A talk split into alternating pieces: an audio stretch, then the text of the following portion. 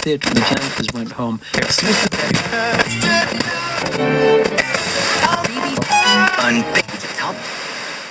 Gulyás ágyú, a Magyar Hang heti lap podcastja politikáról Gulyás Balázsjal. Mindenről, amit ön is megkérdezett volna. És arról is, amire nem is gondolt. Kicsit szemtelen, kicsit maró, mégis komoly. Üdvözlöm Önöket, Gulyás Balázs vagyok, Önök ismét nagyon jól döntöttek, ugyanis a Gulyás Ágyú podcastot hallgatják. Ahogy szoktam, ajánlom az eheti magyar hangot. Brody interjúval indítunk a címlapon, illetve beszélgetett kolléganőm Katona Marian, Sajs Zoltánnal, a Nemzetbiztonsági Bizottság elnökével. Visszatértünk egy riportereig a Hős utcába, illetve egy nagyon izgalmas anyag első része Nógrádi Ádámmal, a olajkoronatanúval, akit ugye leültettek a 2000-es évek elején. Készítettünk egy interjút, ennek az első részét olvashatják a, az eheti lapszámukban. Egyébként annyit fölvillantok, hogy Nógrádi Ádám megtért és prédikátor lett, úgyhogy nagyon izgalmas anyag lett belőle illetve ellátogattunk a miskolc legendás barlangfüldő utolsó napjára is és ahogyan ők ezt már megszokták, jó sok kellő számú publicisztika, riport, illetve karikatúra. És köszöntöm meheti vendégemet, nagyon köszönöm, hogy eljött hozzánk. Rácz András, hát, már nem úgy mutathatlak be András, ahogy, ahogy legutóbb. Most mi is pontosan a te pozíciót? Szervusz, és köszönöm, hogy itt vagy. Én köszönöm a meghívást, és, és a lehetőséget, hogy újra itt lehetek. Hát nekem most magyarországi állásom pillanatilag nincsen. Erre Tehát utaltam, a, igen. A fő munkahelyem az a Berlinben működő német külpolitikai társaság, ugye Deutsche Gesellschaft für Auswärtige Politik, DGAP, ott vagyok szenior elemző, nyilván orosz irányban. És ahogy, ahogy most már ez egy ilyen eposzi jelződ, Oroszország szakértő. Így, így. Kezdjük azzal, amit talán a legizgalmasabb, vagy legalábbis a legfrissebb, hogy felrobbantották a Kercsi hidat, ami a Krímet, ugye 2014-ben Ukrajnától elcsatolt Krímet, illetve az orosz bázis területeket kötötte össze. Te kit sejtesz emögött? Teszem fel az álnaív kérdést. Én azt tartom valószínűleg, hogy ez egy ukrán katonai akció eredménye. Az, hogy pontosan mi robbant és mi okozott ekkora kárt, tehát hogy ott a, a teherautó robbant fel, amit ugye felvételekről ismerünk, vagy, vagy esetleg rakéta találta el a hidat, vagy, vagy esetleg hajóról robbantottak, ezt most még nem lehet tudni. Igazából ilyenkor a nyílt forrásokból dolgozva elemző szerintem azt akkor teszi jól, vagy akkor cselekszik jó, hogy picit hátralép, és nem próbál olyan részletekbe elmerülni, amiket úgysem fog megtudni. Tehát ki kell várni azt, hogy ténylegesen kiderül, hogy pontosan mi történt. Pontosan mi történtnél lényegesebb szerintem a hatás.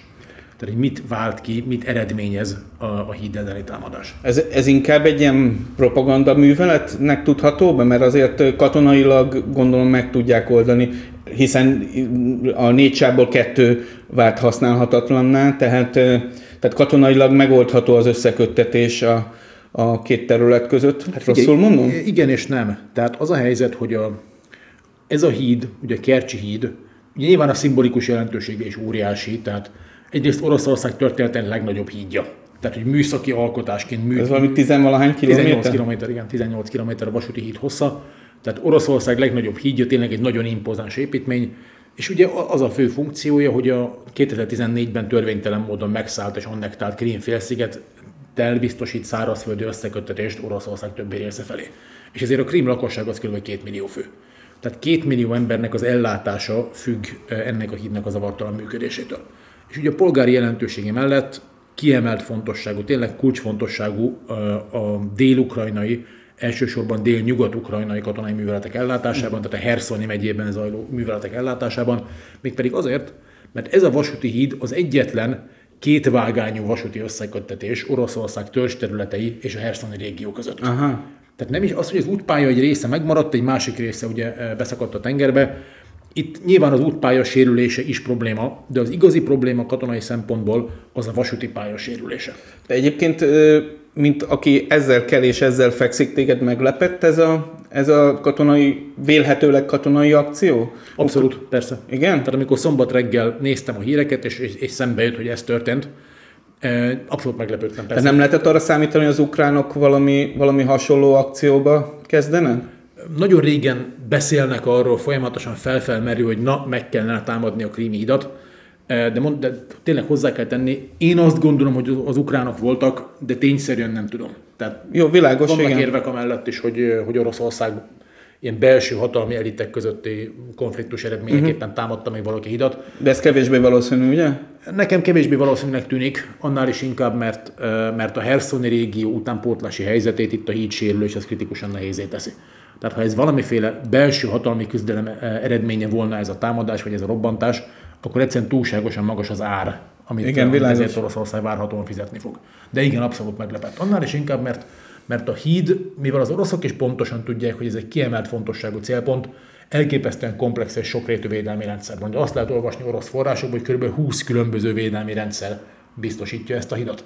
Tehát ez a bizonyos teherautó is, ami Tudsz erre példát mondani, hogy mi, mondjuk ne soroljuk fel mind a 20-at, de er- erős légvédelme van, van radioaktív szállítmányokat ellenőrizni képes detektorkapuk, elvileg minden teherautót átvizsgálnak, ami fölmegy a hídra, van bombakereső, kábítószerkereső, mindenféle eszköz, tehát nagyon komplexen vigyáznak erre a hídra, rossz nyelvek szerint zavaró berendezések is vannak ott, tehát hogy a, a mondjuk egy GPS vezérlésű rakét az ne feltétlenül tudja eltalálni. Aha. Tehát egy nagyon, nagyon jól védett objektumnak tűnik. És akkor ehhez képest szombat reggel ugye arra keltünk, vagy hát nem arra keltünk, de hogy szombat reggel történt egy, egy ilyen támadás, és tényleg szimbolikus jelentősége is óriási. Arról nem beszélve egyébként, hogy bárki csinálta, a trollkodásnak sem utolsó, mert ugye előző nap, tehát pénteken volt Vladimir Putyin 70 éves, ja, és igen. a születésnap kapcsán mindenhol nagyon magas készenlét volt. De a születésnap másnapján már vélhetőleg alább hagyott a figyelem, uh-huh, és akkor erre valaki átnyújtotta ezt az ajándékot az elnöknek. Szeretnék visszautalni egy, egy egyel korábbi, vélhet, szintén vélhetőleg ukrán ö, akcióra, ez a Daria Dugina felrobbantása, amiről ugye most az az új fejlemény, hogy egy amerikai lap megírta, hogy hát vélhetően ez is ukrán akció volt, illetve hogy nem is, nem is Daria Dugina volt a célpont, aki szintén egy aktor, egy politikai aktor Oroszországban, de az édesapja nyilván sokkal nagyobb célpont lehet. Az édesapja tulajdonképpen ennek a rendszernek a fő ideológusa. Majd te ezt megmondod, és azt írta ez a cikk, ez a, ez a fejlemény a, a, a, mm, sztoriban, hogy, hogy véletlenül az édesapja volt a célpont. Miért csinál az ukrán állam, ha előfeltételezzük azt, hogy a Dugina esetben is, meg a Kercsi híd esetében is az ukránok csinálták ezt a két műveletet. Miért csinál ilyen akciókat az ukrán állam, ami azért, hát tulajdonképpen akár terrorakciónak is lehetne minősíteni, vagy ez, vagy ez a háború része? Jó sok mindent kérdeztem, meg jó sok mindent felvetettem, úgyhogy Igen, erre köszönöm, kérdés- hogyha mindegyikre tudsz Erre a válaszolni. kérdésre egy a válasz, hogy 42. Ö, Nem. Tehát, hogy ez egy, nyilván ez sok kérdés együtt. Én őszintén szóval nem vagyok biztos abban, hogy ezt az ukrán állam csinálta. Mármint most a, Dug- A Dugina, a Dugina merénylet, igen. Tehát uh, ugye egy New York Times cikkről beszélünk, ha jól emlékszem, hogy Igen. felvetette azt, hogy Ukrajna csinálta ezt, és az Egyesült Államokat mennyire meglepte ez, mert az ukránok nem konzultáltak velük. Figyelj, vagy így van, vagy nincs. Tehát láttunk már ebben a háborúban olyan New York Times cikket is, meg a nyugati sajtó is hozott le olyan cikkeket, amikről utólag kiderült, hogy nem igazak. Tehát, hogy vagy egyszer tévedésre alapulnak, uh-huh. téves értesülésre. Egy háború tele van tényleg szándékos álhírekkel, dezinformációval, meg, meg nettó félreértésekkel is. Őszintén szólva, én nem gondolom azt, hogy, hogy akár Alexander Dugin annyira jelentős szereplő lett volna. Tényleg? Tehát őt, őt szokás sokszor úgy lefesteni, hogy a rendszer fő ideológusa, de valójában ennek a rendszernek nincs egy definit ideológusa. Tehát ez nem olyan, mint, mint Marx és Engels volt a, a kommunizmus számára, vagy mint Lénin volt ugye a, a későbbi időszak számára. Tehát nem valamiféle emblematikus vezető. Dugin és az ő neo-eurazsianista ideológiája, ennek kapcsán egyébként magyarul is most már egész, egészen jó dolgokat lehet olvasni, tehát ez már a munkásságának egy része megvan magyarul is. Igen. Tehát Dugin neo-eurazsianista ideológiája sosem vált a Kremlben úgy igazán mainstreambé. Tehát nem az történik, hogy, hogy mindenki Dugintól idéz, tényleg gondoljunk vissza egy szovjet pártkongresszusra, elképzelhetetlen volt egy pártkongresszusi beszéd Lénin idézetnek. világos. Duginnal nem ez van. De bocsánat, hadd kössek beléd, én, aki nem vagyok ne, a téma szakértője, de az a bizonyos tavaly nyári Putyin dolgozat, ami tulajdonképpen elővetítette, hogy, hogy mi lesz Ukrajnának a sorsa, vagy legalábbis milyen sorsot szen neki Putyin. Ugye abban leírta, hogy gyakorlatilag nincsenek ukránok, nincs Ukrajna, az a terület az ősi orosz terület, stb. stb. Ez azért könnyen eredeztethető a, a Dugini eurázsiai elméletből, meg gondolatból, nem? Persze, abszolút, és csak nem mondtál nekem ellent. Ugye úgy fejeztem volna be az előző gondolatot, Igen. Hogy Dugin nem egy meghatározó állandó ideológus. A rendszer nem Dugin ideológiájára épül. A rendszer használja Dugin ideológiáját, uh-huh. ha éppen arra van szüksége. Ha meg nincs, akkor parkolópályára teszi. Tehát Dugin és az ő ideológiája egy, egy politikai eszköz a rendszer számára, de egy olyan eszköztárban, amelyben számtalan más ideológus ott van, néha Dugint veszik elő a fiókból, mint ennél a Putyin cikknél, néha pedig visszarakják őt abba a fiókba. Tehát azért Putyin elnöksége, ugye ha azt számoljuk, hogy Jelcin lemondása után, tehát 2000. január 1-től ő először ideiglenes elnök, aztán ugye Igen. rendes elnök, a Medvegyev időszakban is valójában Putyinnál volt hatalom, tehát nem érdemes külön kezelni. Nem, nem azt látjuk, hogy 20 éve Vladimir Putyin Duginnal kell és fekszik tehát egyszerűen nem látom azt, hogy mit tette volna Dugint egy, egy ennyire prominens célponttá. És a másik kérdőjelem ez az egésszel kapcsolatban, több kérdőjelem is van.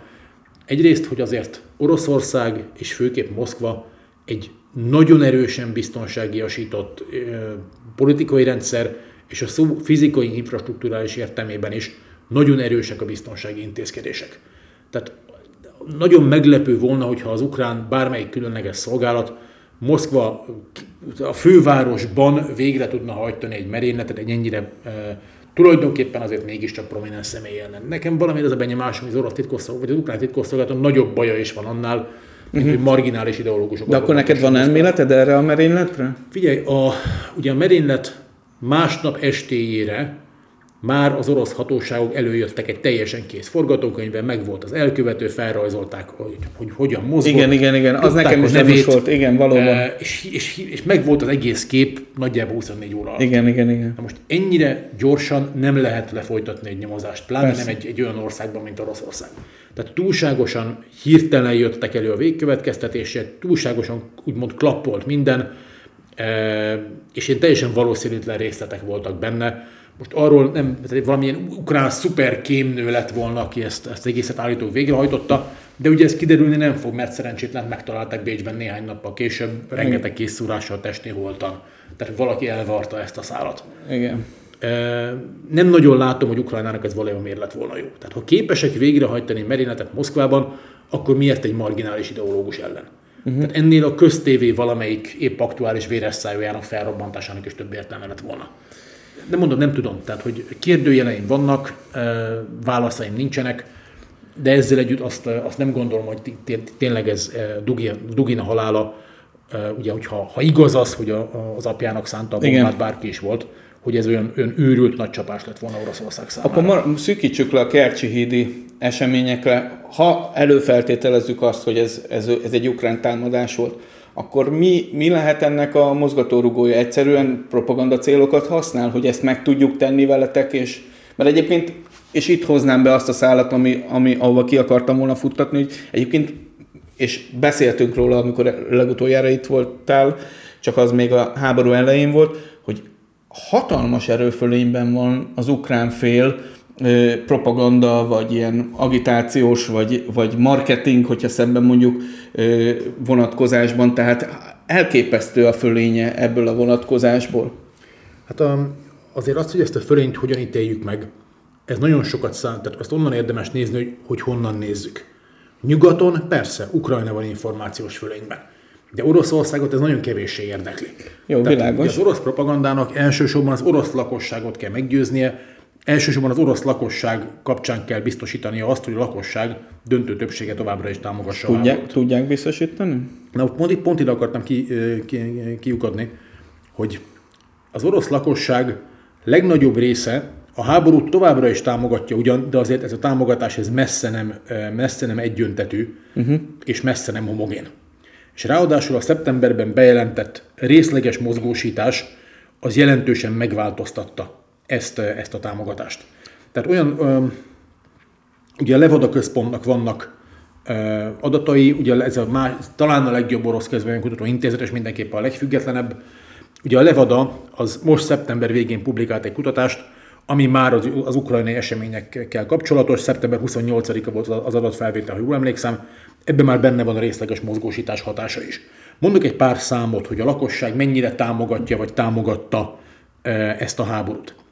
Ugye az a, az a helyzet, hogy amikor elindul a háború, ugye az első komolyan vehető adatok nem február, hanem március elejéről Igen. származnak.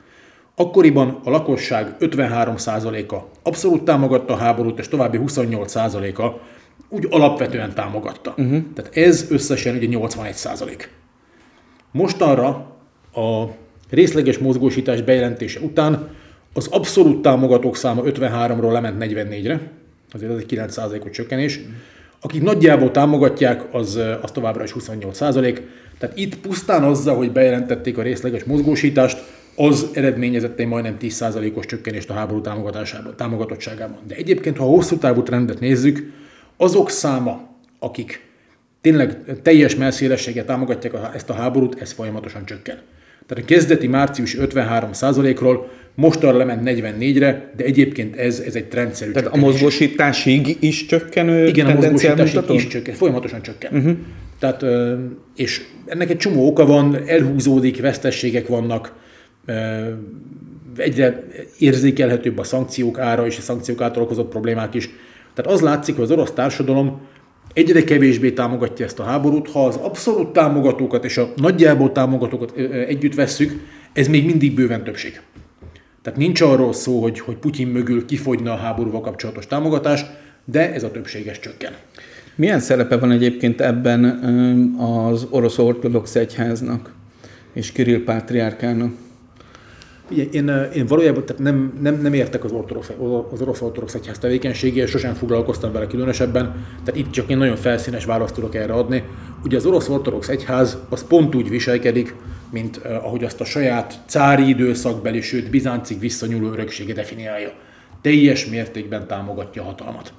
Tehát itt, uh, itt az, hogy, hogy Kirill pátriárka szent kötelességnek nevezte a háborút, és azt mondta, hogy aki harcban esik el, annak a, annak a lelke megszabadul és megváltás nyer. Ami blasfémia, vagy legalábbis keresztény szempontból eléggé vitatható, csak így lábjegyzetként tegyük hozzá. Ez, ez lehetséges, így van, mondom, nem értek hozzá, de uh, orosz politikai oldalról abban, hogy az orosz ortodox egyház így viselkedik, ebben semmi rendkívül nincsen. Tehát ez mi... csak nyugati szemmel fura? Hát nyugati szemmel valószínűleg fura, uh, de, de Oroszországban ez, ez teljesen normális, átlagos bevett, mm. ez tényleg Bizánc óta így van. Tehát az, hogy a, a, az, az ortodox egyház az nem a hatalommal szemben határozza meg magát, hanem a hatalommal együtt határozza De ezzel azt magát. is mondod, hogy, hogy akkor valószínűleg ennek kisebb hatása van, mint amekkora jelentőséget mi itt Oroszországtól nyugaton ennek tulajdonítunk. Mert én én elmondom, hogy hogy gondolkoztam, mint laikus. Belegondoltam abba, hogy hát hogyha az én egyházam legfőbb vezetője, és tudjuk, hogy ott azért még szorosabb a kötődés az egyházhoz, mint akár Magyarországon, ilyeneket mondana, nem tudom, hogy hogy tudnék viselkedni, vagy hogy tudnék ehhez a dologhoz hozzáállni, vagy, vagy hogyan próbálnám ezt feldolgozni. Tehát nekem is nehéz lenne, aki azért csak egy felvilágosult valaki vagyok. Igen, a, ezt, ezt elhiszem, hogy neked nehéz, vagy nehéz lenne. Én azért nem tudok erre válaszolni, mert, mert én nem vagyok vallásos. Tehát nem, vagy nem tudok erre személyes választ adni, mert nem tudom magam beleképzelni abba, hogy mi lenne, hogyha vallásos lennék. Ha pedig megpróbálnám, az nem volna hiteles. De tényleg itt az a helyzet, hogy az, hogy a, a, az orosz ortodox egyház támogatja a hatalmat és a hatalom aktuális háborúját, támogatták a szíriai háborút, uh-huh. és mhm. támogatták a csecsenföldi kampányt is, semmi rendkívül nincs ebben. Beszéljünk arról, hogy hát ennek a Kercsi hídi támadásnak volt egy válaszreakciója, amit kiváltott Oroszországból, vagy, vagy ezt is beszéljük meg, hogy egyáltalán válasznak tekinthető. Abszolút válasz, persze. Ez ugye Kiev és más ukrán városok elleni elképesztő bombázás, és hát rendkívül sok civil halála. Ezt akkor azt már megerősítetted, hogy ez, ez válasz volt a, a Kercsi hídi akcióra. Igen, abszolút, persze. Erre kell felkészülni a háború következő szakaszában, hogy ennyire pusztító és, és a civileket is érintő lesz az orosz támadás? Figyelj, igen és nem.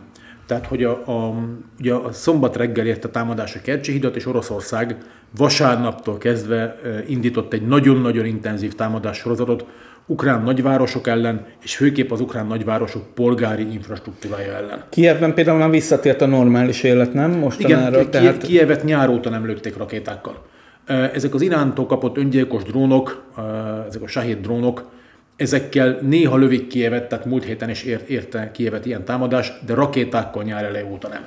És nem csak Kievet lőtték, hanem a fronthoz közeli nagyvárosokat is, Zaporizsét is, Dniprót is, sőt, ugye hétfő hajnaltól kezdve, hétfő hajnalban is, meg, meg kedden is, Ukrajna nyugati részében lévő, tehát a fronton nagyon távoli városokat is, is értek találatok, és Oroszország tényleg mindent bevetett ennek a megtorló kampánynak a során, amit be tudott vetni, tehát robotrepülőgépeket, precíziós rakétákat, hadászati bombázókat, ugye arról indították a rakétákat, de ugyanúgy használtak lebutított, vagy, vagy át, átprogramozott, eredetileg légvédelmi célú S-300-as rakétákat, és amik tulajdonképpen alkalmasak földi célpontok támadására, csak nem túl pontosak, és rengeteg iráni drónt is.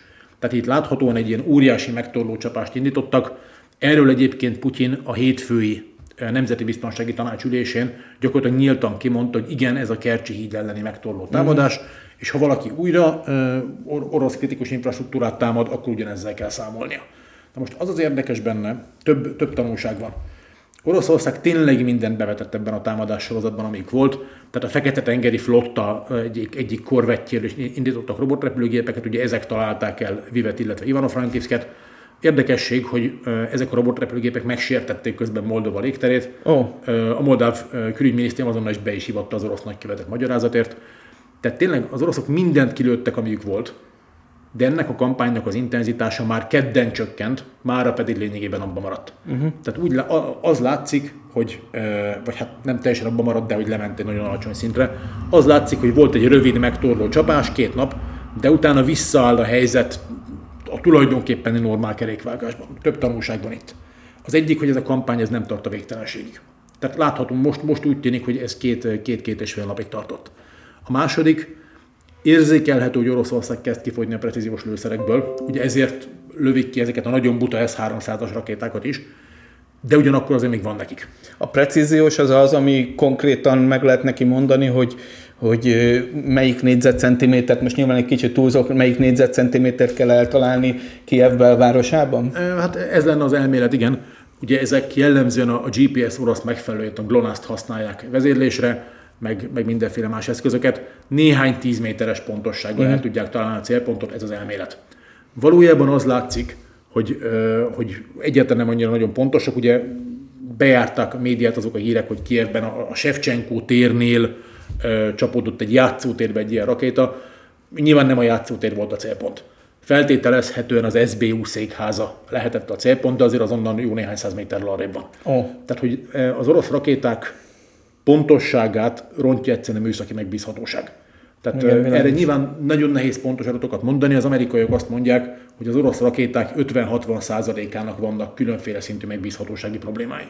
Rosszul ö, tárolták, rosszul szerelték össze, bármi egyéb. Tehát hát amit, hozzá, igen. amit ismerünk mi is a szocialista időkből. A... Igen, és tehát még a precíziós fegyverek sem annyira precízek. Ugye ezek az iráni drónok, ez meg tényleg a skála legvége.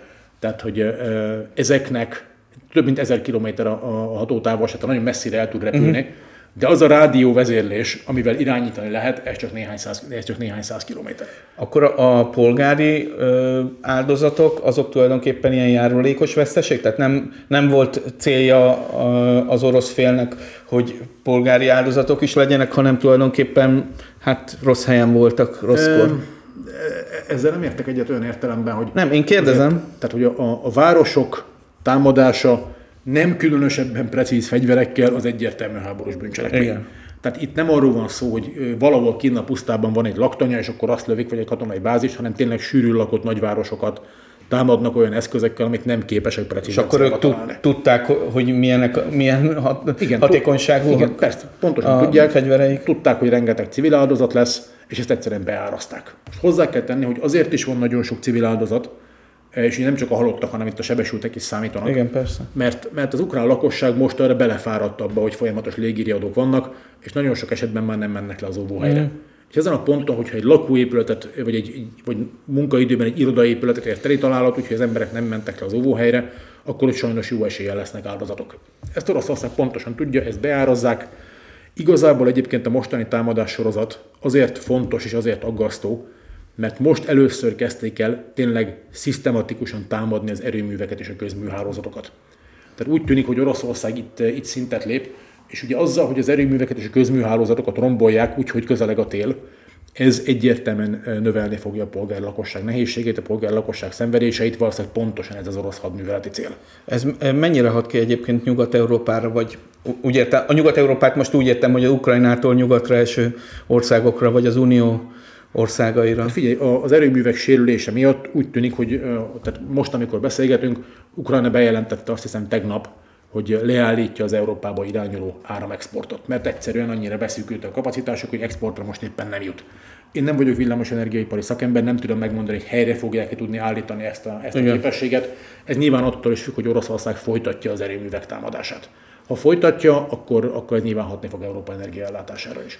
Ha már energia, hát volt itt egy másik, most már tényleg annyi történés van ebben a háborúban, hogy, hogy szinte elfelejtjük, hogy kis idővel ezelőtt megrongálódott, megrongálták valakik az északi áramlat vezetéket is.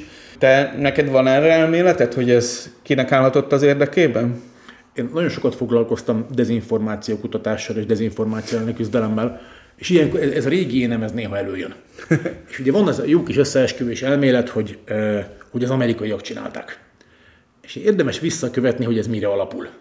És vissza lehet menni az ősforrásig, tényleg ez az úrkvelle ősforrás, ez Radoslav Sikorski, lengyel külügyminiszter tweetje, egy pár órával a támadás Mert után... egykori lengyel... Egy, egy, egykori lengyel külügyminiszter tweetje, de Twitter üzenete, néhány órával a támadás után, hogy köszönjük Amerika. És akkor ebből aztán egy hihetetlen dezinformációs univerzum nőtt ki, hogy lám-láma volt lengyel külügyminiszter, megmondta, hogy az amerikaiak voltak. Most én, mint egykori történész, meg dezinformációval foglalkozó szakember, felteszem azt a kérdést, hogy honnan tudná ezt Sikorski? Meg kitvittelnie, hogyha tudná. Igen, tehát Tekintettel arra, hogy tudjuk, hogy ő eléggé euróatlanti irányultságú. Tehát, hogy egy nagyon erősen atlantista külügy, de volt külügyminiszter, aki nem tölt be hivatalos állami funkciót. Tehát nem fér hozzá ilyen információkhoz, Igen. ha pedig hozzáférne, akkor biztosan nem tweetelné ki. Tehát, tehát ugye a lengyel interneten megjelentek olyan kommentek is, hogy nem biztos, hogy részegen kellene twitterezni. E, nyilván nem fogjuk megtudni, ez a Twitter ez hogy került ki.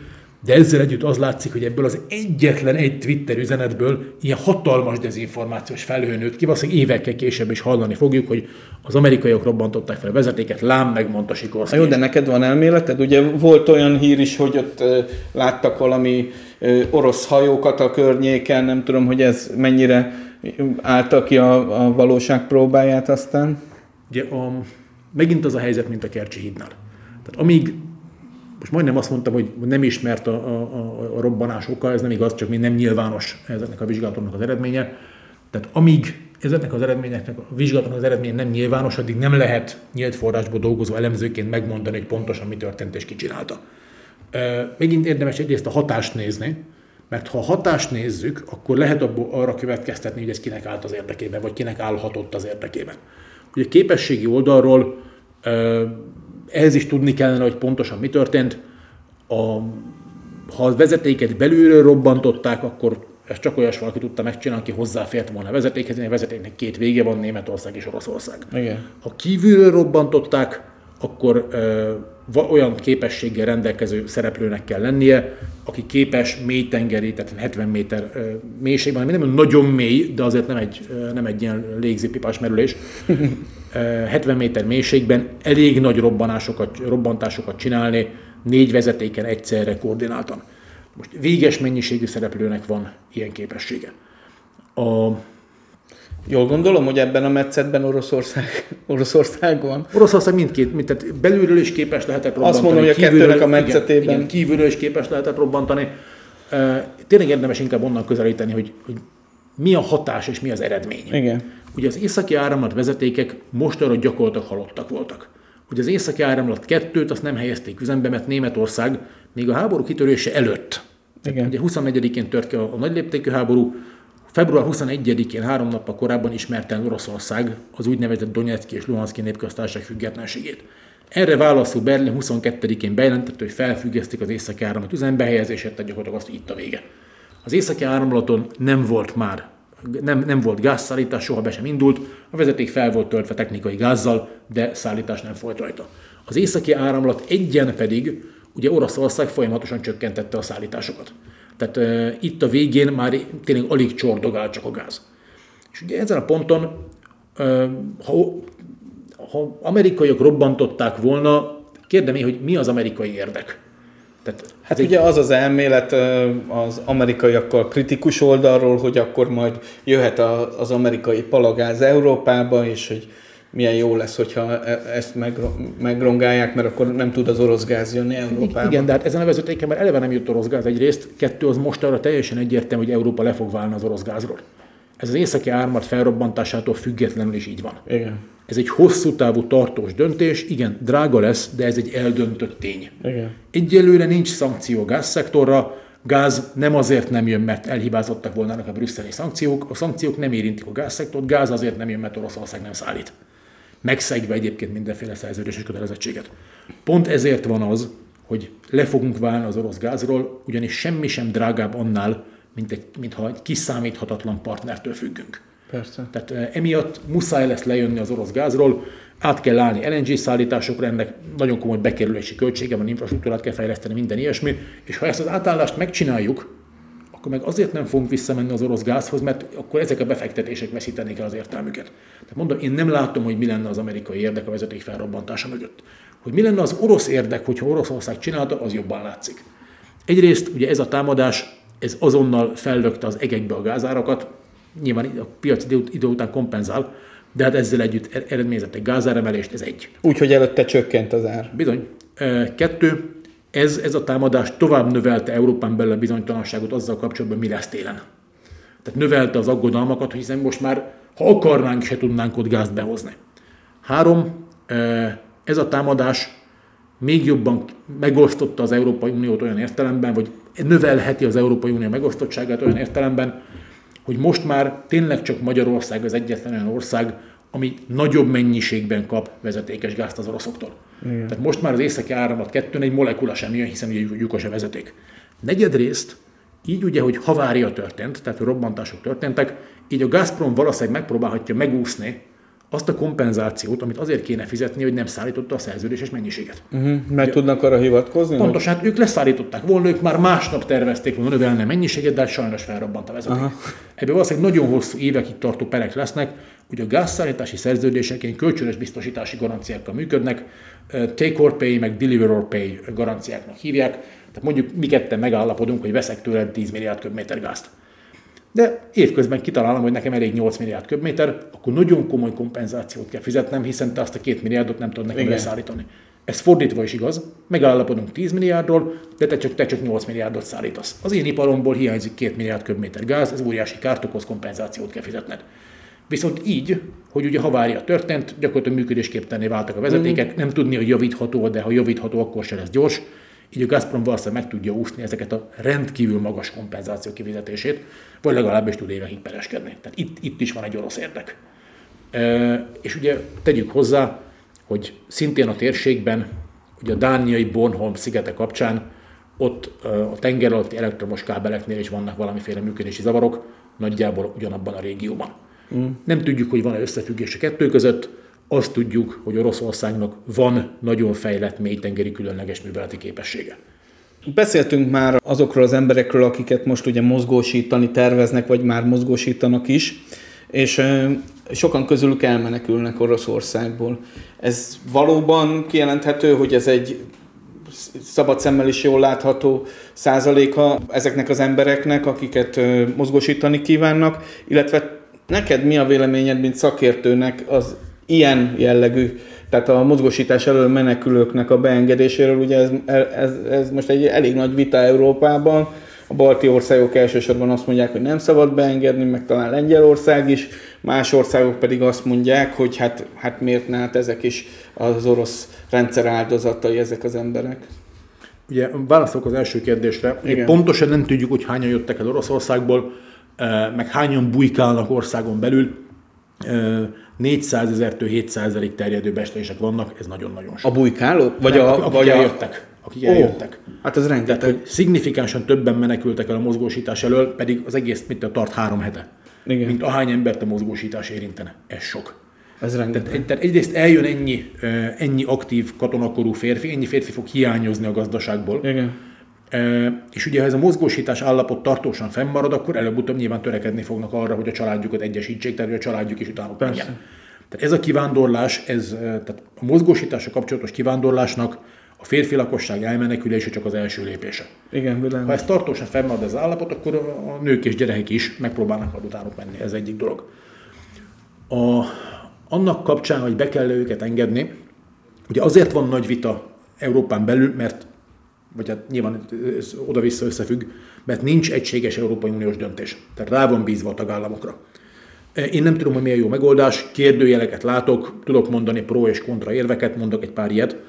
Az első nyilván az a beengedésük melletti érv, hogy ezek az emberek a Putyin rendszer áldozatai. De ugyanakkor ennek lehetséges ellenérve az, hogy eddig hol voltak. Tehát eddig, eddig akkor ők, ők, ők mégiscsak támogatták a háborút, mondtuk ezeket a számokat az előbb, Igen, hogy igen, a lakosság igen. többsége támogatja a háborút. Tehát ezt az áldozati érvet adott esetben meg lehet kontrázni. Egy másik szintén kontraérv, hogy biztonsági kockázatot jelenthet, ha sok tízezer vagy sok százezer katonakorú orosz férfit beengedünk, annál is inkább meg nyilván az orosz különleges vagy nemzetbiztonsági szolgálatok ezt ki fogják használni, és, és beküldik a saját ügynökeiket. A beengedés ellenzőinek azt hiszem, hogy ez a Igen, legfontosabb. van, egy- van érv. ez a biztonsági érv is. A, a beengedés melletti érv lehet az, hogy azok, akik el tudnak jönni, mert van elég pénzük, van elég kezdeményezőkészségük, hogy adott esetben tényleg másnap elindultak, sok Igen, ember igen, igen. azonnal. Igen. Tehát most, hogy a hallgatók képzeljék bele a saját helyzetükbe, képzeljék magukat- ebben a helyzetben, ma délután bejelenti a miniszterelnök, hogy holnaptól mozgósítás, a kedves hallgatók el tudnának indulni holnap. Igen, Ehhez azért, ehhez azért kell egyfajta mentális beállítottság, rugalmasság, keménység és pénz is. Tehát van egy olyan érva beengedés mellett, hogy, hogy ezek az emberek, az orosz középosztály, meg tényleg a dinamikus kezdeményező kész, kész orosz lakosság, hogyha őket életben tudjuk tartani, mert hiszen megúszhatják a mobilizálást, akkor egy poszt-putyini Oroszország modernizációjában ők majd nagyobb szerepet játszhatnak. Uh-huh. Tehát van egy ilyen, Igen. ilyen érv is, és van még egy, egy kicsit katonai érv, ezt kevésbé van jelen a, a, az európai sajtóban, de előfordul azért. Ugye tényleg ezek az emberek, akik most eljönnek, elmenekülnek, ők az orosz lakosság okos, kezdeményezők és dinamikus elemei. Nem feltétlenül kedvesek, nem biztos, hogy jó emberek, de mindenképpen van akaratuk, pénzük, elszántságuk, rugalmasságuk. És innentől adódik a kérdés, hogy ha ők eljönnek, akkor Oroszország, az orosz hadsereg nyilván a maradékot fogja tudni besorozni, aki kevésbé rugalmas, kevésbé kezdeményezőkész, más egyszerűen fogalmazva butább, vagy sok szempontra lehet, vagy lehetséges, hogy butább. És innentől van egy olyan érv is, hogy Ukrajna szempontjából, meg Európa biztonsága szempontjából lehet, hogy az az érdekünk, hogy Oroszország ne a legokosabb lakosságát tudja, legokosabb férfiait tudja besorozni, vagy legdinamikusabb férfi lakosságot tudja besorozni, hanem a buta, alkoholista, lepusztult börtöntöltelékeket. Miért? Mert őket könnyebb legyőzni. Tehát egyszerűen az a helyzet, hogy ha minél több embernek segítünk kijutni, ez egy pro-érv, én nem hozok döntést, én érveket mondok. Igen, világos. Minél több embernek segítünk kijutni, annál nagyobb az esély, hogy aki marad, az, az kevésbé lesz magasan képzett, kevésbé lesz dinamikus, kevésbé lesz agilis, tehát kisebb veszélyt jelent majd Ukrajnára adott esetben mozgósított katonaként. Igen, ez nagyon érdekes, ezt té- tényleg nem hallani ezt az érvet. Úgy tűnik, hogy Belarus felől is kezdődik e, valami. Kezdődik-e valami? Ez a, ez, ez a kérdésem, és ha igen, akkor, akkor, akkor mi? Lesz-e Belaruson keresztül e, orosz támadás, vagy esetleg Belarus erők is csatlakozhatnak-e az orosz, orosz támadáshoz? Jelen helyzetben nem tűnik valószínűleg egyik sem. Ugye a belarusz haderő, ilyet, hogy biztosan ilyet nem lehet mondani, de hogy nagyon nagy valószínűséggel nem fog tevőlegesen részt venni ebben a háborúban olyan értelemben, hogy csapatokat küldenének Ukrajnába. Mert volt egy ilyen félelem. Igen, de ez nem megalapozott. Tehát uh-huh. furcsa módon a belarusz haderő Európa legtapasztalatlanabb hadereje. Ó. Tehát úgy képzelnénk, hogy a belarusz haderő az én Oroszország kicsiben, tehát hogy Igen. kemények, igen. nem. A belarusz haderő soha életében nem harcolt külföldön. még, béketám, még, még békeműveleti misszióban sem volt. Ez azért van, mert a Belarus még a szovjet időszakban, az afganisztáni háborúban aránytalanul súlyos vesztességeket szenvedett. Tényleg tragikus, amin a Belarus társadalom keresztül ment. És ennek eredményeképpen, vagy ennek hatására a poszt-szovjet Belarus mindeddig, amióta, amióta felbomlott a Szovjetunió, a Belarus politikában gyakorlatilag egy ki nem mondott konszenzus volt, és abban pedig bele volt írva az alkotmányban semlegesség, hogy, hogy nem küldenek harcolóerőket külföldre. Uh-huh. És emiatt aztán egyes belarusz tisztek, tényleg pár tucatnyi ember egy-egy ENSZ békeműveletben ott volt összekötőként, de a belarusz hadsereg egységei soha nem harcoltak külföldön. Semmiféle tapasztalatuk nincsen, nem mennének velük sokra az orosz haderő katonái. Tehát ez egy nagyon tapasztalatlan hadsereg, motiválatlan hadsereg, alulfinanszírozott hadsereg, nem is túlságosan nagy, tehát 45 ezer fő körül van a belarusz hadsereg létszám a papíron, de ebből, aki hadra fogható, talán 8-10, legjobb esetben 12 zászlói hadcsoport. Tehát valahol 10 ezer fő körül van a maximum, és akkor nagyon optimisták voltunk. Ezzel nem mennének sokra. És arról nem beszél Belarus lakossága, ugye eleve nagyon feszült a politikai helyzet a 2020-as elnökválasztást követő tényleg példátlan erőszak hullám óta. Nem hiszem, hogy Lukasenko ezzel akarna tovább feszíteni a helyzetet. Nem ez történik tehát. Nem az történik, hogy a Belarus hadsereg háborúba megy. Uh-huh. Az történik, hogy Oroszország és Belarus között van egy nagyon szoros katonai együttműködés, ennek van egy olyan kerete, ez a regionális erőcsoportosításnak nevezett keret, ugye regionálnai Grupirovka Vojsk, amely elvileg csak háború esetén aktiválandó, és arra szolgál, hogy háború esetén az orosz és a belorusz hadsereg közös parancsnokság alatt tudja harcolni, de facto a belorusz hadsereg alárendelődik az orosznak. Most az történik, hogy ezt a keretet aktiválták, és ennek a keretnek a felhasználásával Oroszország elkezdi elvinni a belarusz hadsereg fegyverzetét és lőszerét. Azt.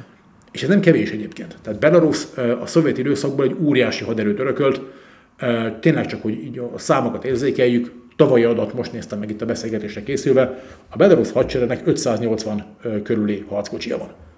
Majdnem ezer kevés. gyalogsági harcjármű. Ahhoz képest mondjuk Magyarországnak mennyi van? Hát ugye a Magyar Honvédségre vonatkozó minden információ minősített. Tehát, tehát ezt ja, nem mond, ha tudnám, hogy hány harckocsi van a Magyar Honvédségnek, nem mondhatnám meg. E, nincs 583, tehát hogy ez egészen biztos. Uh-huh. Tehát kevés. Sokkal, sokkal kevesebb. De ezt a pontos számot én nem mondhatom meg. Igen. E, tehát egyrészt az orosz hadsereg elkezdi elvinni a belarusz hadsereg felszerelését, fegyverzetét, lőszerét, egyenruháit, minden ilyesmi. E, másrészt pedig a nagyszámú mozgósított orosz katona kiképzésére feltétlenül belarusz belé kiképző bázisokat is igénybe fognak venni. Tehát még jobban felhasználják, még jobban bevonják Belaruszt ebbe a háborúba, de ez nem azt jelenti, hogy belarusz katonák masíroznának Ukrajnába, ez nem lesz, minden más viszont igen. Beszéljünk a szankciókról. Működnek a, brüssz, a brüsszeli szankciók, ugye ez az állandó jelzője a szankcióknak, működnek ezek a szankciók vagy sem? Tehát van-e a, a nyugati szankcióknak hatása az orosz gazdaságra, az orosz társadalomra? Persze, hogy van. Tehát ez, ez, a, ez a, én bölcsész vagyok eredendően, és időnként észre szoktam venni, hogyha, hogyha már a kérdés is rossz. És nyilván nem a te kérdésed rossz, hanem, hanem ez az egész vita, ami így binárisan tekintő, hogy működik-e a szankció vagy nem. Ez nem egy igen-nem kérdés. Tehát ez nem olyan, mint egy villanykapcsoló, hogy fel van kapcsolva, vagy le van kapcsolva, erre sokkal komplexebb. Hát de látod, hogy a magyar társadalomban erre egyszerűsödött le a, a, a szankciókkal kapcsolatos vita. Jó, de ettől még ez nem egy jó kérdés. Mindegy, ez messzire visz. Persze, hogy működnek a szankciók. Abszolút. Az orosz gazdaság visszaesett, az orosz gazdaság reziliensebbnek bizonyult eddig, mint azt a háború elején várták. Ugye május-június környékén 12%-os visszaesést prognosztizáltak maguk az oroszok erre az évre. Most arra ez picit optimistább, ilyen 4-6 százalékos recesszió, de azért az se kevés. És ráadásul ezt úgy, hogy a legfontosabb, a legerősebb szankciók, azok még hatályba sem léptek. Ugye az orosz olajimportra vonatkozó szankciók. Ugye különösen szimpatikus vagy szórakoztató idézőjelben nyilván azok a narratívák, hogy az energetikai szankciók nem működnek, tehát abba kell hagyni. Könyörgöm, az energetikai szankciók jelentős része vagy hatályba sem lépett, vagy egyes energetikai szektorokat nem is érint. A szankciók nem érintik a gázszektort, nem érintik a nukleáris energiát. Ezen a ponton arról beszélni, hogy nem vált ki hatást, persze, mert nem létezik. és ugye azok a szankciók pedig, amik majd az igazi nagy hatást fogják kiváltani, ugye ez az olajimport leállítása, ugye a nyersolaj-import az december elején áll majd le, a feldolgozott olajtermékek importja az pedig csak jövő év februárjában. Tehát ennek a hatását jövő év második negyedéve környékén lehet majd megítélni. És az látszik, hogy az orosz gazdaság már most recesszióban van, miközben a legerősebb szankciók még életbe sem léptek. Na most a saját szakterületem, ugye a haditechnika, hadipar, ott pedig, ott pedig teljesen egyértelmű nagybetűs igen a válasz arra, hogy működnek-e a szankciók. Persze itt is föl lehet tenni ostoba módon bináris kérdéseket, megállítja a szankció a háborút. Nem. Nyilván nem, csak nem is ez a feladata. Meg ne, senki nem mondta, hogy Persze, megállít. tehát ez olyan, mint azt kérni számon a szankción, hogy nem tudja kimeszelni a szobát, tehát használhatatlan. nem. De te nem erre való. Ha a haditechnikai szektort nézzük, a, a szankciókat nem 22. februárjától kell nézni, hanem 2014-től, mert ugye akkor vezették be az első haditechnikai szankciókat. És hát gondoljunk bele. Tehát, ha nem lettek volna ezek a szankciók 2014-től életben, hogy nézne most ki az orosz hadsereg? Mondok néhány számot. Lenne négy teljesen felszerelt helikopterhordozó támadóhajójuk. Ugyanis Oroszország négy darab ilyen helikopterhordozó támadóhajót, négy darab Mistral támadóhajót akart venni Franciaországtól. Ja igen, ez a bizonyos, amit... A 2000-es, 10-es évek legnagyobb francia fegyverexport díja lett volna, ha ezt a négy hajót el lehet adni Oroszországnak, csak a szankciók miatt nem valósult meg. Ha ez a négy hajó részt vett volna az ukrajnai ellen támadásban, Odessa szinte biztos, hogy elesik. Ha nem lettek volna haditechnikai szankciók, Oroszországnak mára nagy számban állna rendelkezésre ugye a Suhoi 57-es 5. generációsnak mondott vadászrepülőgép. Négyes feledik inkább, de mindegy, rengeteg lenne belőle. Ehhez képest a technológiai szankciók miatt, meg a gazdasági nehézségek miatt azt hiszem, hogy összesen 15 darab létezik, és ebből is egyet már összetörtek. Mm. Szankciók nélkül Oroszország képes lett volna nagy számban gyártani a T-14 Armata harckocsit, ami valószínűleg a világ talán legjobb harckocsia. Tényleg egy, egy abszolút innovatív és egy, egy nagyon modern típus, csak ugye annyira drága, hogy az orosz haderő 2018-ban bejelentette, hogy megvan az Armata persze, de a hadsereg gerincét továbbra is az öreg T-72-es meg T-90-es harckocsik modernizált változatai fogják alkotni, mert az Armata egyszerűen túlságosan drága. Mert ugye akkor már az orosz gazdaság recesszióban volt. Ha nem lettek volna szankciók, és tényleg tudják nagy számban gyártani az armátát, a 14-ben érvényes nemzeti fegyverkezési terv szerint idén februárban több mint ezer armáta harckocsiuk lett volna. Már ugye ezek voltak az előirányzott gyártási Igen. Számok. Ezer ilyen szupermodern harckocsiba tudták volna megtámadni Ukrajnát. Én speciál eléggé örülök, hogy ez nem így van. És a most februártól életbe léptetett szankciók, különösen amik a technológiai szektort érintik, ezek gyakorlatilag lehetetlenné teszik, hogy Oroszország a harcokban elvesztett vagy elhasznált modern fegyvereit tudja pótolni. Kevésbé ködösen fogalmazva, ami robotrepülőgépet kilőnek, vagy ami harci helikopter találatot kap és megsemmisül, ezt nem tudják pótolni, mert nem tudják gyártani. A hadite- A haditechnikai szektorra, az orosz haderő képességeire óriási és pusztító hatással vannak a szankciók. Csak ez nem máról holnapra érvényesül. A háborút nem állítja meg, de a háború folytatását egyre nehezebbé teszi Oroszország számára, ez már egyébként most érzékelhető. Ugye a magyar kormányzat azt mondja, hogy itt béketárgyalásoknak kellene lennie, azonnal, minél előbb, sürgősen, és azt mondja, azt mondja a, a magyar miniszterelnök is legutóbb Berlinben, hogy, hogy hát azért nehéz ezt összehozni, mert hogy Biden túl messzire ment Putyinról nyilatkozva, háborús bűnösnek nyilvánította Putyint, meg azt mondta, hogy Putyinnak mennie kell. Egyrészt valóban szerinted Amerikának kellene béketárgyalásokat folytatni Oroszországgal, illetve van ennek bármi realitása, hogy holnap leülnek és majd Biden Ukrajnáról fog alkudozni Vladimir Putyinnal? Kötekedni fogok megint. Jó, A kérdés is rossz, de hogy tényleg. Tehát amikor ö, arról beszélnek itthon egyesek, hogy az azonnali béke a megoldás. Na most. Mi a különbség a béke és a fegyverszünet között? Ugye a béke az, amikor már politikai rendezés is tartozik egy konfliktus lezárásához, viszont ez a fajta politikai rendezés, tehát az, hogy békét lehessen kötni, ez, ez hosszú távon, évtizedes távon sem reális. Miért?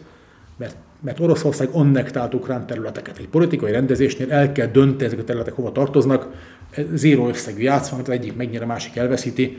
Nem látszik, hogy ez a probléma ez megoldható lenne, tehát a béke az, az hosszú távon sem reális. A jó hír az, hogy egyébként békeszerződés nélkül is lehet egészen normális viszonyban lenni egymással. Meg lehet nézni Oroszország és Japán között, a mai napig nincsen rendezve ugye az oroszul Kuril-szigeteknek, Igen. Japánul északi területeknek nevezett szigetek státusza, ezzel együtt egészen jól elműködött az orosz-japán kapcsolat a háborúig. Tehát valójában, ha valaki komolyan a konfliktus lez, azt gondolná, hogy reális a konfliktus lezárása, eh, akkor nem békéről kéne beszélni, hanem fegyverszünetről. Mert a fegyverszünet az, hogy abba maradnak a harcok, és aztán meg elkezdünk tárgyalni, hogyan tovább. Uh-huh. Tehát ez eleve, eleve fogalomzavar, hogy azt mondjuk, hogy béke, béke, béke. Mert nem a béke az első lépés egyszerűen. A, annak kapcsán, hogy ez hogy mennyire lenne reális, hogy az Egyesült Államok egyezik meg Oroszországgal, azt gondolom, hogy ez pedig egy, egy alapvető gondolati és koncepcionális hiba. Ami nagyon sokakat jellemez, nem csak itthon, de itt Oroszországban is, meg nyugaton is, hogy azt gondoljuk, hogy Ukrajna nem önálló szereplő. Miközben dehogy nem. Tehát Ukrajna ugyanúgy alakítója ennek a játszmának, mint, mint a nyugati ország, vagy mint Oroszország. Nyilván eltérőek az erőviszonyok. Auton, autonóm alakítója? Persze, abszolút autonóm. Bizonyos dolgokban függésben van, ugye erős függésben van gazdaságilag, erős függésben van katonailag, de ezzel együtt autonóm alakító. Tehát nem az történik, hogy, hogy Washingtonból telefonálnak és lediktálják, hogy Zelenszkinek mi legyen az esti beszédében. Ez, ez egy 40 milliós, óriási területű, most már katonailag is nagyon-nagyon erős ország, történelmét tekintve évszázados, sok évszázados tapasztalattal abban, hogy hogyan kell nagyhatalmak között manőverezni. Igen. Ugyanolyan peremhelyzetben van, és volt mindig is, mint akár a Balkán országai is. Akik megtanulták évszázadok alatt, hogy hogyan kell náluk sokkal erősebb hatalmak között életben maradni, és a saját érdekeiket érvényesíteni. Persze, hogy autonóm szereplő. És ugye, tehát a, az, hogy, az, hogy itt az Egyesült Államok és Moszkva megegyezne Ukrajnáról, Ukrajna feje fölött, Ukrajna bevonása nélkül, erről beszélni, ez egyrészt teljesen irreális, kettő, én azt sem igazán értem, de hát egy csomó dolgot nem értek, azt sem igazán értem, hogy kisállami szempontból miért jó arról beszélni, hogy akkor a nagyok egyezzenek meg a kicsik feje fölött. Tehát ez kisállami szempontból történelmileg jellemzően tragédiával szokott végződni. Úgyhogy, úgyhogy nem igazán értem ezeket az azonnali békefelhívásokat, annál is inkább, mert egy azonnali béke az azt jelenteni, hogy, hogy gyakorlatilag legitimáljuk azt, hogy Ukrajna elveszíti a területe 20%-át. És megint előjön belőlem a, a történész, hogy így szeretek így idősávokban gondolkodni. Bocsánat, kettő hét sem telt el az annexiók óta. Tényleg most kell békéről beszélni? Uh-huh. Tehát az annexiók előtt azt még, azt még esetleg még kicsit reálisabb volt. Akkor is a nullához konvergált, de akkor egy kicsit reálisabb volt. De az, hogy ennyire rövid idővel az annexiók után arról beszélni, az azonnali béke lenne a megoldás, őszintén nem értem, hogy emögött, emögött milyen kalkulációk vannak, de hát én ugye nem vagyok belsős, nem tudom, hogy a magyar kormány milyen információk alapján hoz döntést. Azt látom, hogy itt, itt ebben a konkrét felvetésben két koncepcionális hiba van, tényleg kiinduló. Az egyik, hogy nem békéről kéne beszélni, hanem fegyverszünetről, és a másik az, hogy aki ilyet mond, az nem tekint Ukránát önálló szereplőnek, ami szerintem alapvető tévedés. Amikor februárban Moszkvában járt a magyar miniszterelnök, akkor ugye az harsogott mindenhonnan, a külügyminiszter is azt mondta, hogy hát jégtörő szerepet vitt tehát remek, remekül sikerült, igen. Orbán Viktor az orosz-ukrán konfliktusban is hát megtört a jég, nem lesz háború.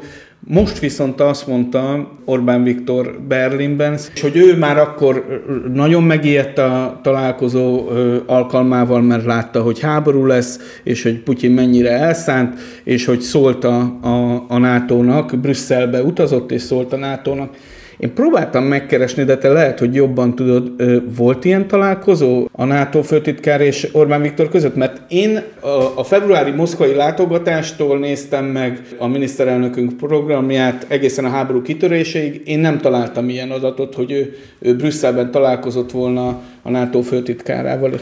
Ugye én erre annyit mondanék, hogy semmi sem olyan változékony, mint a múlt. Értem. Köszönöm. Most a műsor utolsó felvonása következik, a Desszert című rovat, amiben az előző heti vendég kérdezhetett tőled. Az előző heti vendégünk Ungár Péter volt, és igyekszem most lejátszani neked, hogy, hogy mit kérdezett tőled az országgyűlési képviselő. Engem ami igazán érdekel, az az, hogy mit gondol ő, hogy mikor lett az a változás, hogy Oroszország magát a szovjet diktatúra első áldozatára ként tartja számon, vagy pedig az örököseként. Mert én, én amikor néztem most vissza nemrég ilyen régebbi Putyin beszéleket, tehát a hatalomba kerülése utáni időszakról, akkor még folytatta azt, hogy a szovjetek, meg igazából a Lenin egy német ügynök volt, aki a, ráokrojálta a Brest-Litovszki békét, meg a szovjet rendszer szegény oroszokra, akik szenvedtek benne, és most meg már sok szempontból a Szovjetunió örököseként tekint magára, és hogy miért, miért, mikor és miért történt ez a változás. Szóval ezt kérdezte tőled Ungár Péter országgyűlési képviselő, mit válaszolnál neki? Egyrészt nagyon köszönöm a kérdést, ez egy, ez egy jó és izgalmas kérdés. Azt hiszem, hogy egy olyan definit sarokpont, hogy na akkor eddig áldozatnak tekintette magát, innentől meg örökösnek, nincs ilyen. Ez egy folyamatos változási folyamat. Ez, ez, ez, ez hosszú idő alatt alakult ki, egyszerűen változott az orosz ideológia. De akkor Ungár képviselőnek az eredeti állítása az stimmel? Tehát, hogy ez valóban így, így és onnan, hogy áldozat odáig tart, hogy az örököse? Tehát ez, ez az alapfeltevés? Nem, nem teljesen lineáris, átvesz, vagy uh, bizonyos ügyekben örökösnek tekinti magát, más ügyeket meg elenged. Alapvetően, ami átível az orosz történelmen, uh-huh. a cári Oroszországon, a Szovjetunión, meg ugye itt a késői Putyin korszak Oroszországán is, az, az az expanzív és tényleg birodalmi ambíciók. Ilyen értelemben persze örökösnek tekinti magát. Ugye oroszul a poszt térség országaira létezik egy külön kifejezés, úgy hívjuk, hogy közel-külföld. Igen. Közel-külföld az, ami hát formálisan külföld, de hát valójában ugye mégse külföld, hiszen mi mind együtt voltunk a nagy boldog Szovjetunió békés Igen. népei. A konkrét kérdésre szerintem olyasmi választ lehet adni, hogy e, nagyjából a 2000-es évek közepén kezdődik ez a változás. Párhuzamosan azzal, ahogy maga a Putyin rendszer is elkezd egyre keményedni, egyre autoriterebbé válni, egyre diktatórikusabbá válni, belpolitikai oldalon, és külpolitikai oldalon pedig azzal, hogy ahogy a Bush adminisztráció idején az Egyesült Államok és szövetségesei elkezdik aktívan terjeszteni a demokráciát a posztszovjet térségben, és rezsimváltások sorát próbálják meg, illetve egyes országban érik el a posztszovjet térségben, aztán pedig ugye orosz percepció szerint az arab tavasz eseményei ugyanennek a láncolatnak a részei. Ugye Oroszországban ezt a kettőt folytatólagosnak látják. Uh-huh. És ezekre válaszul válik a Putyin rezsim egyre inkább nyugatellenessé, egyre elzárkózóbbá, és ugye ahogy gazdaságilag és katonailag is elkezd magára találni, eh, egyre inkább agresszív is. Tehát hogy eh, nem tudnék egy definit pontot mondani, ha valamilyen ilyen határkövet mégiscsak eh, le akarnánk tenni, akkor az Putyin 2007-es Müncheni beszéde. Ahol ugye bejelentette azt, hogy Oroszország nem fogadja el ezt a nyugat által diktált világrendet, és gyakorlatilag meghirdette azokat az elveket, amiket sok szempontból mai napig használ. Tehát, tehát szerintem ez egy hosszú folyamat eredménye, ha tényleg egy adott pontra rá kéne bökni, az a Müncheni beszéd, de az valójában nem kiváltó ok, hanem indikátor. Igen, világos. Nagyon köszönöm, nagyon hálás vagyok, hogy, hogy ilyen hosszan hajlandó voltál velem beszélgetni. Én köszönöm, ne viccelj. Sok témát átbeszéltünk, kérlek majd gyere legközelebb is, mert tényleg tartalmasak ezek a beszélgetések. Önöknek köszönjük a figyelmet, találkozunk két hét múlva a viszonthallásra, és köszönöm még egyszer, András. Én köszönöm.